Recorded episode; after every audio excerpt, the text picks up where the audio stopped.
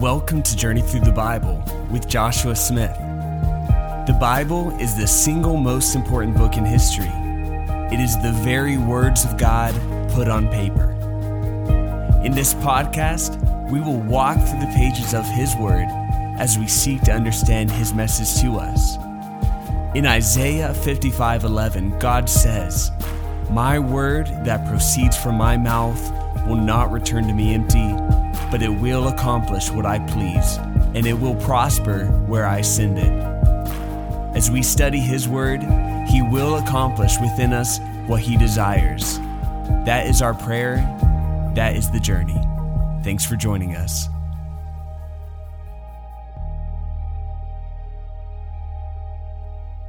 Welcome to Journey Through the Bible with Joshua Smith. Thank you for joining me for another episode. When I was growing up, I would go to my grandparents' house, and my grandfather was always into what was then the WWF. It's now the WWE. But I remember sitting and, and watching Hulk Hogan and, and Ric Flair and and the Giant and and uh, all these all these wrestlers. Uh, he he still watches it today. I was uh, with him just a just a month or so ago, and lo and behold, we sat there and we watched uh, some wrestling. Though I didn't know the guys who were on it this time. Well, we're going to talk about some wrestling today, but the the foe is is is not an actor on the other side. The foe is far far more sinister. Uh, we're going to finish up the book of Ephesians today as we hit Ephesians chapter 6 verse 10 through 24. If Journey Through the Bible is something that you enjoy listening to, I encourage you uh, share it with your friends, share it on your social media account because as God's word goes forth, his purpose is fulfilled through his word. You can find the online home of Journey Through the Bible at revival-america.com. There on the homepage of Journey Through the Bible, you can download a PDF of the Ephesians note sheet so you can if you if you desire to follow along that way, you can follow along and fill in the note uh, as well. And now, let's finish up Ephesians chapter 6 verse 10 through 24. Paul says, "Finally, be strong in the Lord and in the strength of his might." Put on the whole armor of God, that you may be able to stand against the schemes of the devil. For we do not wrestle against flesh and blood, but against the rulers, against the authorities, against the cosmic powers over this present darkness, against the spiritual forces of evil in the heavenly places. Therefore, take up the whole armor of God, that you may be able to withstand in the evil day, and having done all, to stand firm. Stand therefore, having fastened on the belt of truth, and having put on the breastplate of righteousness, and as shoes for your feet, having put on the readiness given by the gospel of peace. In all circumstances, take up the shield of faith with which you can extinguish all the flaming darts of the evil one. And take the helmet of salvation and the sword of the Spirit, which is the word of God, praying at all times in the Spirit with all prayer and supplication. To that end, keep alert with all perseverance, making supplication for all the saints and also for me, that words may be given to me in opening my mouth boldly to proclaim the mystery of the gospel, for which I am an ambassador in chains, that I may declare it boldly as I ought to speak. So that you also may know how I am and what I'm doing, uh, Tychicus, the beloved brother and faithful minister in the Lord, will tell you everything. I have sent him to you for this very purpose, that you may know how we are, and that he may encourage your hearts. Peace be to the brothers, and love with faith, from God the Father and the Lord Jesus Christ. Grace be with all who love our Lord Jesus Christ with love incorruptible. This passage is probably one of the more familiar passages in all of Scripture. This idea of being strong in the Lord and wrestling not against flesh and blood and, and putting on the armor of God. It's definitely one of the more, uh, more common uh, passages in the Scripture. And I love how Paul breaks this all down. He starts off in verse 10 by saying, Finally, my brethren. Now, this is the only time in this letter that Paul uses a term of endearment to address his readers. My brethren. What follows, thus, must be important. And furthermore, Paul is letting us know that we're in this together. Right? This Christian walk. He just spent the last two and a half chapters, chapter 4, 5, and the first half of chapter 6, detailing how we can walk in unity together as brothers and sisters in Christ. And so he ends this final section by beginning, finally, my brothers, my sisters, we're, we're in this together. He tells us to be strong. Now, we're going to be going back to the Greek a couple times throughout this section because there's just some really powerful stuff if we understand uh, what Paul is saying and how he is saying it. And so, right here, this word for be strong, it's in the present passive imperative. Now, what, what does that mean? Right? Present means it's happening now. So, if I read this today, it is a now word, be strong. If I read this tomorrow, it is a now word, be strong. If I read it next year, it is going to be a now word, be strong. So it is present. It is also an imperative, which means it is a command. It is not optional. It's not a suggestion. It is not Paul telling us that this might be a good idea. He's saying, no, this is a command. You be strong. But then here's where I feel it gets it gets interesting. It's passive. It's a passive word. We're not the ones performing the action. Rather, we are allowing the action to be done to us or through us. And that's why the next phrase, in the Lord, be strong in the Lord, is so important. We're told here to be strong and but but sometimes we feel like we can't be strong. There's there's too much stuff happening. There there's too many concerns, too many stresses, so much going on. I can't be strong. So how in the world can I read this and, and Paul's telling me to be strong? Well, Paul is telling us this strength that he is talking about is not something that we can conjure up. It is simply something we have to surrender ourselves to and allow the strength of the Lord to flow in us. Be strong is really saying allow yourself to be strengthened in the Lord. Surrender yourself to be strengthened in the Lord. Let's remember how much of the first half of the book was focused not on what we can do, but what Jesus does and on his power. And so, here in the last part of the book, Paul is really circling back to that. This is a command for us to be strong, but it's not for us to, you know, grit our teeth and just make it happen. No, this is a command for us to surrender to the power of Christ, surrender ourselves to allow the power of Christ to strengthen us. It's the Greek word endunamao, which literally means to cause to be able or to become able. Paul is in, in, he, he is commanding us to allow ourselves to be strengthened by the Lord. He says, Be strong in the strength or the power, of some translations, of his might. And this word for strength is, is kratos. It literally means divine might, rule, or dominion. And the word for might is ischus, which literally means capability or strength, or, or quite literally, my personal potential. So we could translate this verse 10 as follows Allow the Lord to exert his dominion over your life so that you will be able to live from his strength, a strength that is only limited by his potential.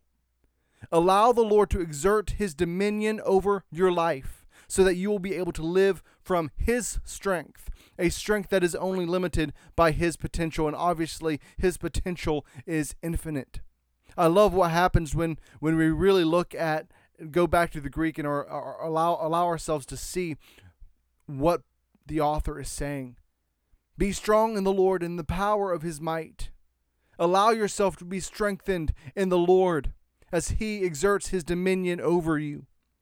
And then he tells us, verse 11, to put on the whole armor of God, that you may be able to stand against the wiles of the devil.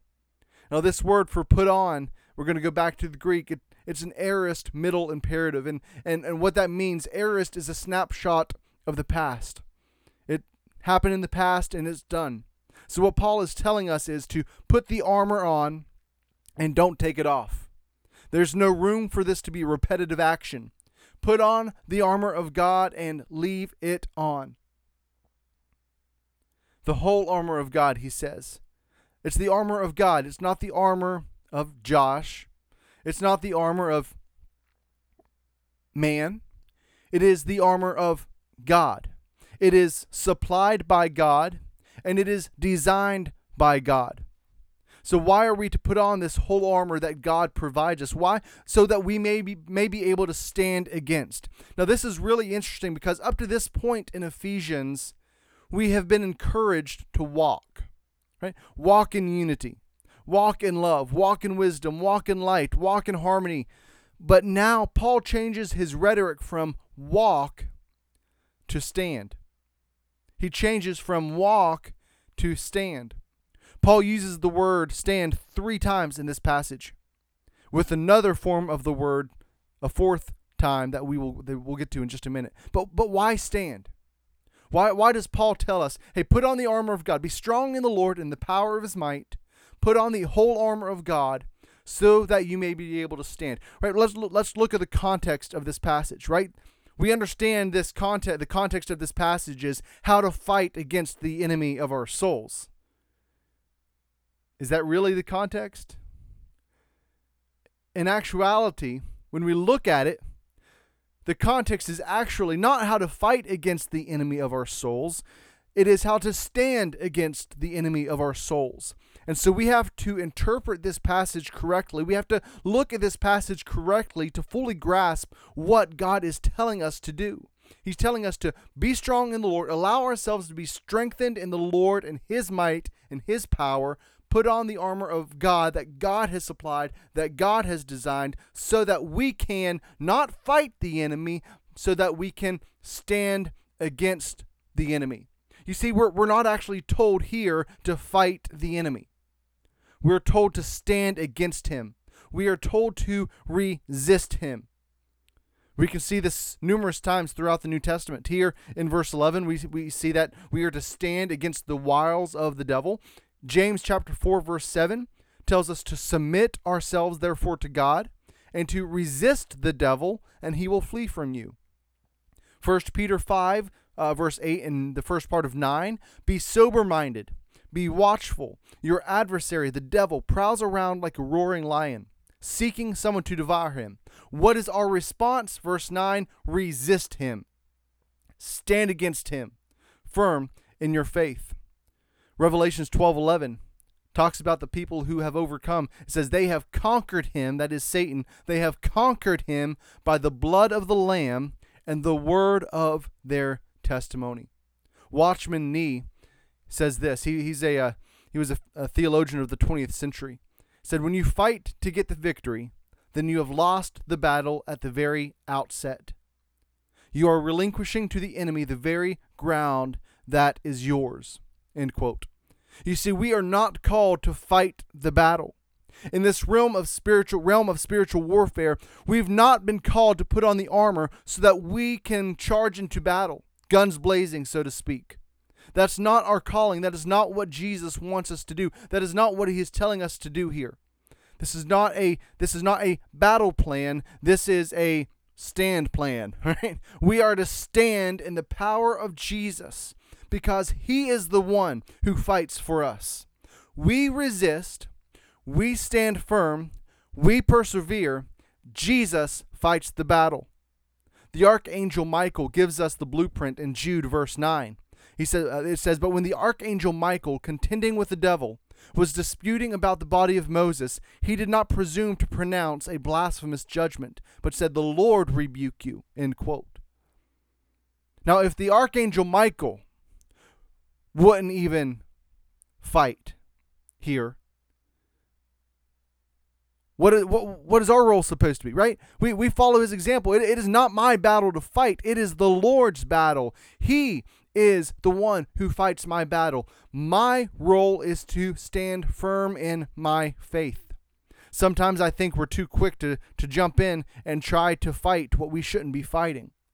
We, we, we try to jump in and we try to fight battles that aren't ours to fight. And then we wonder why we feel like we're losing.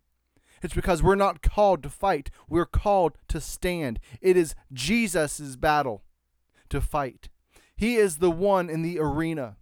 We are the ones standing firm in his power that he provides for us. We stand in the victory of Jesus. We are not the ones fighting.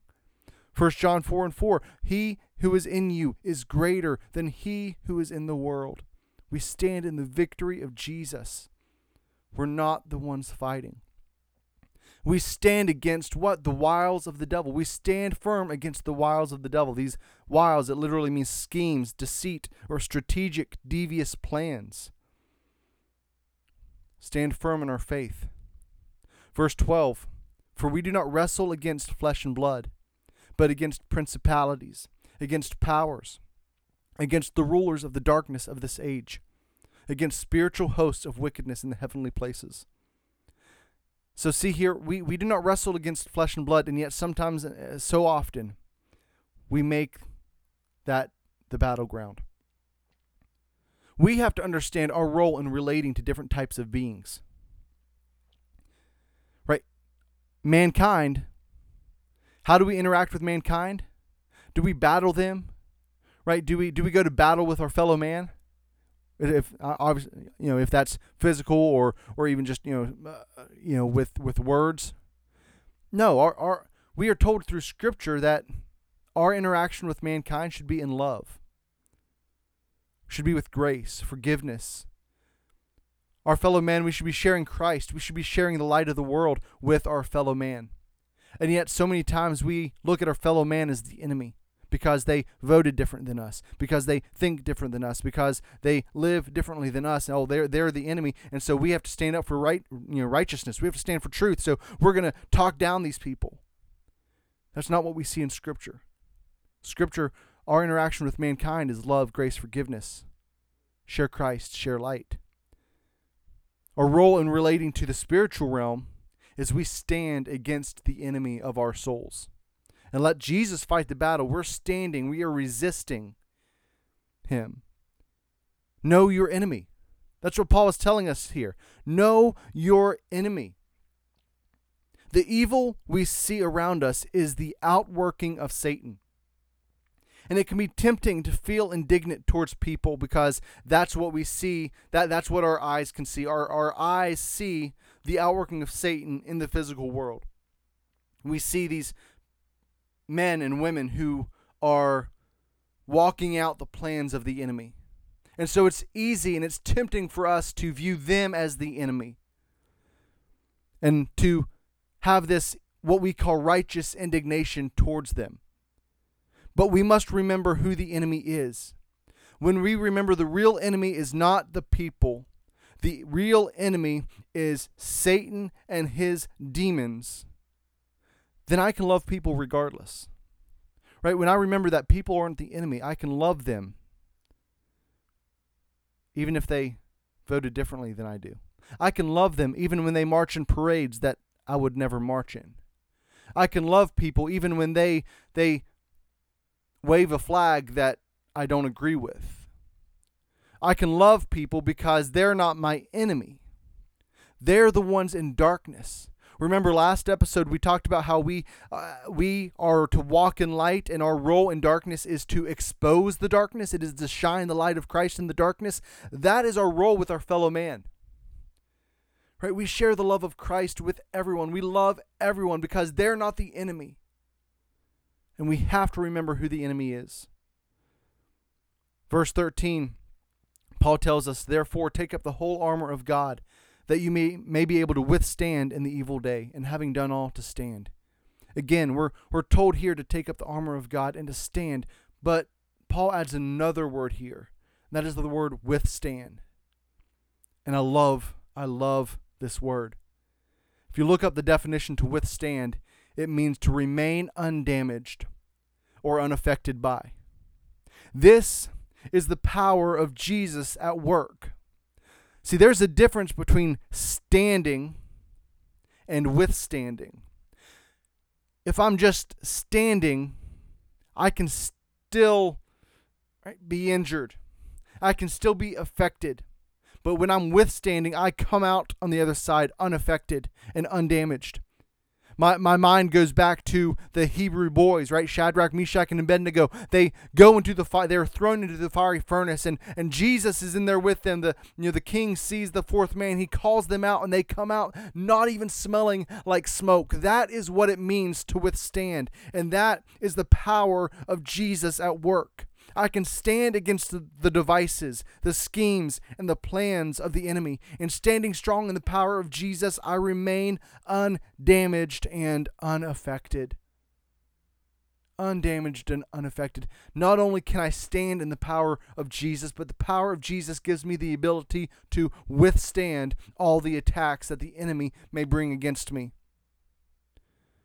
Verse 14 Stand therefore having fastened on the belt of truth, and having put on the breastplate of righteousness, and as shoes for your feet, having put on the readiness of the gospel uh, of peace.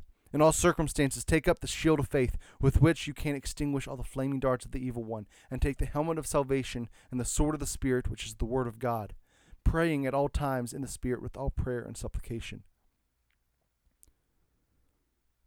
Let's walk through this he tells us to put on the armor of God. Well, what does the armor of God look like? Well, Paul utilizes visual cues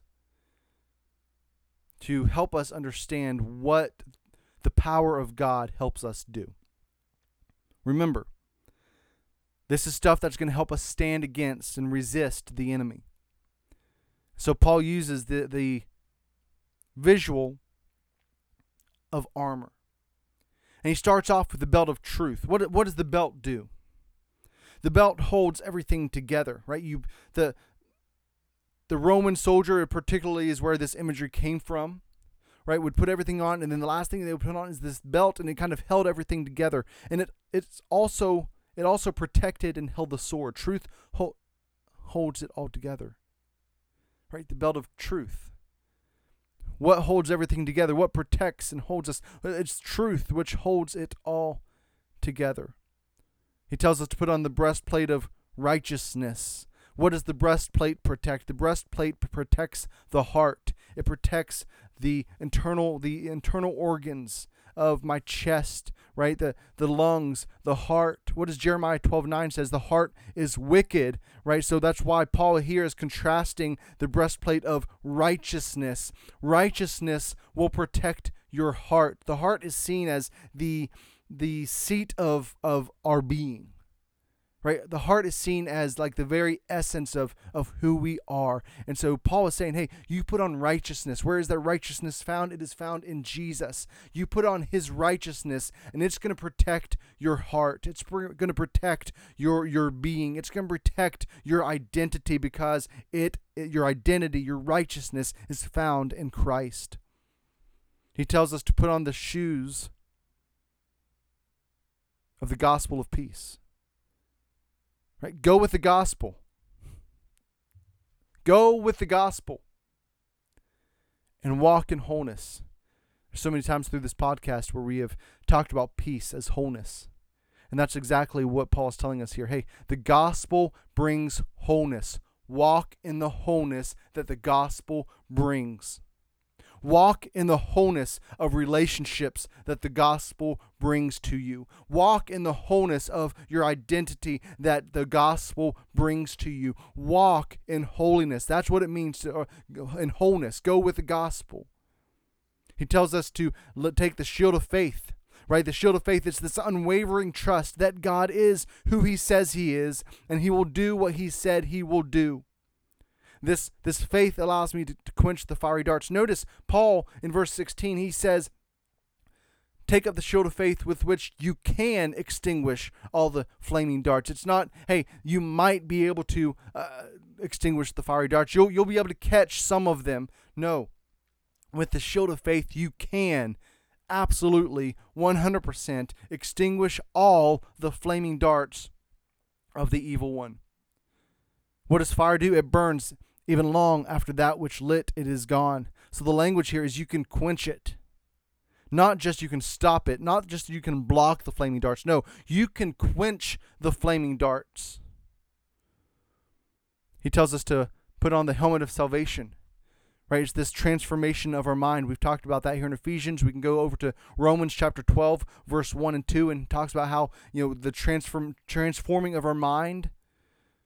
That's the helmet of salvation. That's exactly what salvation does to us and does for us. It transforms us, it renews us, it, it takes us from where we were dead, but now we are alive. We were sinners, but now we are saved. We were lost, but now we are found. That's what the that's what salvation does. It transforms us. And he tells us to take up the sword of the Spirit, the word which is the word of God. This is the only offensive weapon in our arsenal. Let's recall back to Jude 9, right? Michael battling the enemy. What does he say? Hey, the Lord rebuke you. The word of God is our only weapon against the enemy. We're standing, we're fighting, we're allowing the word of God to do the to do the fighting. We're standing strong in our faith. We're allowing the word of God to do the fighting. And look what look what God gives us. Let's let's contrast this and this is a, this is this would be a really good space if if you have the opportunity to go to revival-america.com and to the journey uh, through the Bible homepage and download that Ephesians packet. There is it, it puts it really together visually for you here what I'm about to say because there's a wonderful contrast here what God gives us in giving us the the uh, armor of God versus what we are without the armor of God. There's the, and it puts it in a nice visual way. But, but let me walk through it here. Right? The believer, we're held together by truth.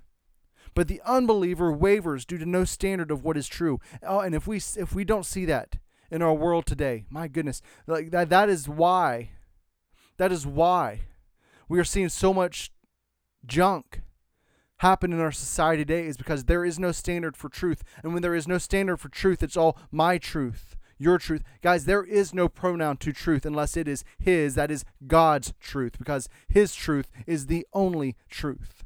And so the armor of God gives us this truth of God, which holds us together. The unbeliever wavers because they don't have that truth. The believer's heart, we're guarded by the righteousness of Christ. The unbeliever's heart is deceitful and exceedingly wicked. There is no guard.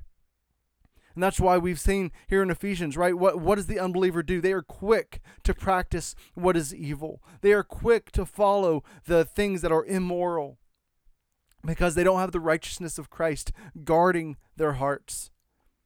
The believer's feet are quick to peace. We're quick to peace because we are walking with the gospel, which brings wholeness. The unbeliever's feet is quick to evil. The believer holds the shield of faith, allowing him to quench the plans of the en- enemy. But the unbeliever is, is unprotected against all attacks. They don't even know that they're being attacked. They don't even know that they're in a war. They don't even know that fiery darts are being, being burned into their souls. But the shield of faith protects the believer from those attacks. The believer's mind is transformed and renewed by Christ the unbeliever's mind is darkened. Right? Salvation, it renews us, it awakens us to our position before Christ and awakens us to our position in Christ. But the unbeliever's mind is darkened, and we've talked about that so much. That was that's been such a such a theme, major theme of, of Ephesians. Put on the whole armor of God. Because it is designed by God and it is upkept by God. All we have to do is put it on and stand firm in our faith because Jesus is the one fighting the battle. Finishes by talking about prayer. Right? We put on the armor, we stand, and we pray. And even this prayer is by the power of the Spirit. Even this prayer, like just oh, like if I can just go back to that theme that we've seen in Ephesians of how much of our Christian life, how much of our walk with God is given to us and empowered to us by Jesus and by His Spirit. Like even the prayer that we pray, right? Verse 18, praying at all times in the Spirit. Even our prayer is empowered by the Spirit of God. If there is nothing else that you get from this study of Ephesians, if there's nothing else that, that kind of grabs your heart through all of this, let it be that Jesus is on your side and he is fighting for you. He is fighting for your soul. He is doing so much, much more than we could ever ask, think, or imagine for us. It is Him who has saved us. It is Him who has redeemed us. It is Him who empowers us with His Spirit. It is Him who fights for us. All we can do, like all, the only thing we can do is just say, Jesus, thank you, and I will walk as you have called me to walk. Paul tells us to pray always. Paul tells us to pray with all prayers right? We there's different types of prayers. There's intercession which is interceding on behalf of someone or something. There's supplication which is us asking god to work or to, to move in our lives. There is thanksgiving right? There's there's all these different types of prayers. Paul says hey pray pray in all of them and all of them are empowered by the spirit. And lastly we pray with watchful eyes right? We we understand we have an enemy right? We don't wrestle against flesh and blood but man, that, that like that verse. Let's go back to that verse for just a minute. I'm a huge fantasy fan. Like I'm kind of a fantasy nerd. and that that verse like that verse just almost reads like a fantasy book. Right? We don't wrestle against flesh and blood, but against principalities, against powers, against the rulers of the darkness of this age, against spiritual hosts of wickedness in the heavenly places. There is a spiritual realm at war around us. We cannot deny the reality of that. There is a war around us happening in the spiritual realm. And that can be scary, except that we've been strengthened not by our strength, but we are being strengthened by the Lord in the power of His might. And the only limit is the limit of His potential, which is infinite. And so we stand. We stand firm in our faith. We stand firm believing that God is who He said He is, and He will do what He said He will do. That's my job, and He will fight the battle for us. Let's pray. Jesus, thank you so much for the book of Ephesians. It has been just so wonderful just studying and just seeing the work that you have done on our behalf of how you have called us, you have saved us, you have redeemed us, you have made us whole, you have renewed us. So, Lord, may we respond in the only way that we can, and that is with a yes. May we walk in unity. May we walk in love. And may we walk in wisdom in all the ways that you have shown us in Ephesians how to walk. And Lord, may we stand firm in our faith so that as we take part in this cosmic battle, we understand our role. Our role is to stand firm and resist. You are fighting the battle on our behalf. May we rest in that. In Jesus' name.